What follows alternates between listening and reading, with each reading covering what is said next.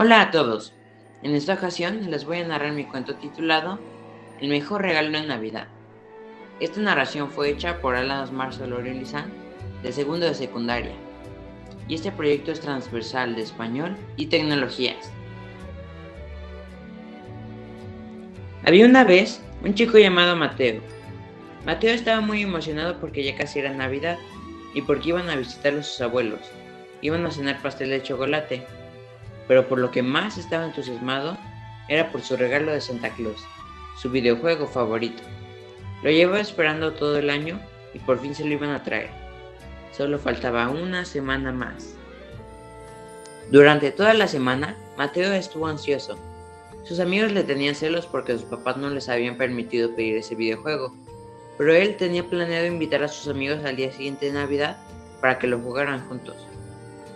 Hasta que por fin llegaba el día, en la noche, Mateo estaba ayudando a sus papás a cocinar, a poner la mesa e incluso planeaba tocar unos villancicos navideños con su guitarra cuando llegaran sus abuelos. Era la noche perfecta. Cuando llegaron sus abuelos, Mateo estaba muy feliz. Incluso había olvidado su videojuego que tanto estaba esperando. Estuvieron cenando juntos y tranquilos un buen rato, hasta que sus papás anunciaron al fin que era hora de abrir los regalos. Así que fueron al árbol todos juntos, Mateo abrió su regalo y sacó su videojuego. Inmediatamente se fue corriendo a su habitación y metió su juego a la consola. Mateo pensó, jugaré solo un poco, para tener tiempo para bajar y tocar mi villancico. Además, ya vamos a partir el pastel. Solo será un momento. Y así pasaron 45 minutos jugando. Sus papás le llamaron para que bajara y les gritó, Ahora bajo, solo termino este nivel. Mateo pensó que si se apresuraba, iba a conseguir un nuevo personaje, y así podía impresionar a sus amigos al día siguiente. Pero pasaron otros 30 minutos. Sus papás estaban preocupados, así que su papá subió. Le dijo que ya era hora de que bajara, pero Mateo le contestó de forma grosera. Déjame en paz. Estuve esperando este videojuego por un año y ahora solo quiero jugarlo.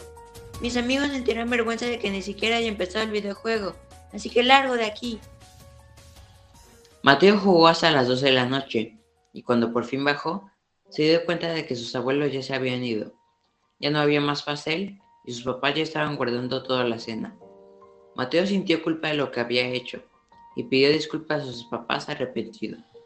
Ay, papás, perdónenme. Yo solo estaba muy emocionado de tener mi videojuego y no me había dado cuenta que desperdicié toda la noche solo por mi emoción. Pude haberle dicho a mis amigos que no había tenido tiempo porque vinieron mis abuelos de visita. Pero les prometo que de ahora en adelante estaré más tiempo en familia, porque son lo más importante para mí. Y así fue. Al día siguiente, Mateo jugó solo un rato con sus amigos.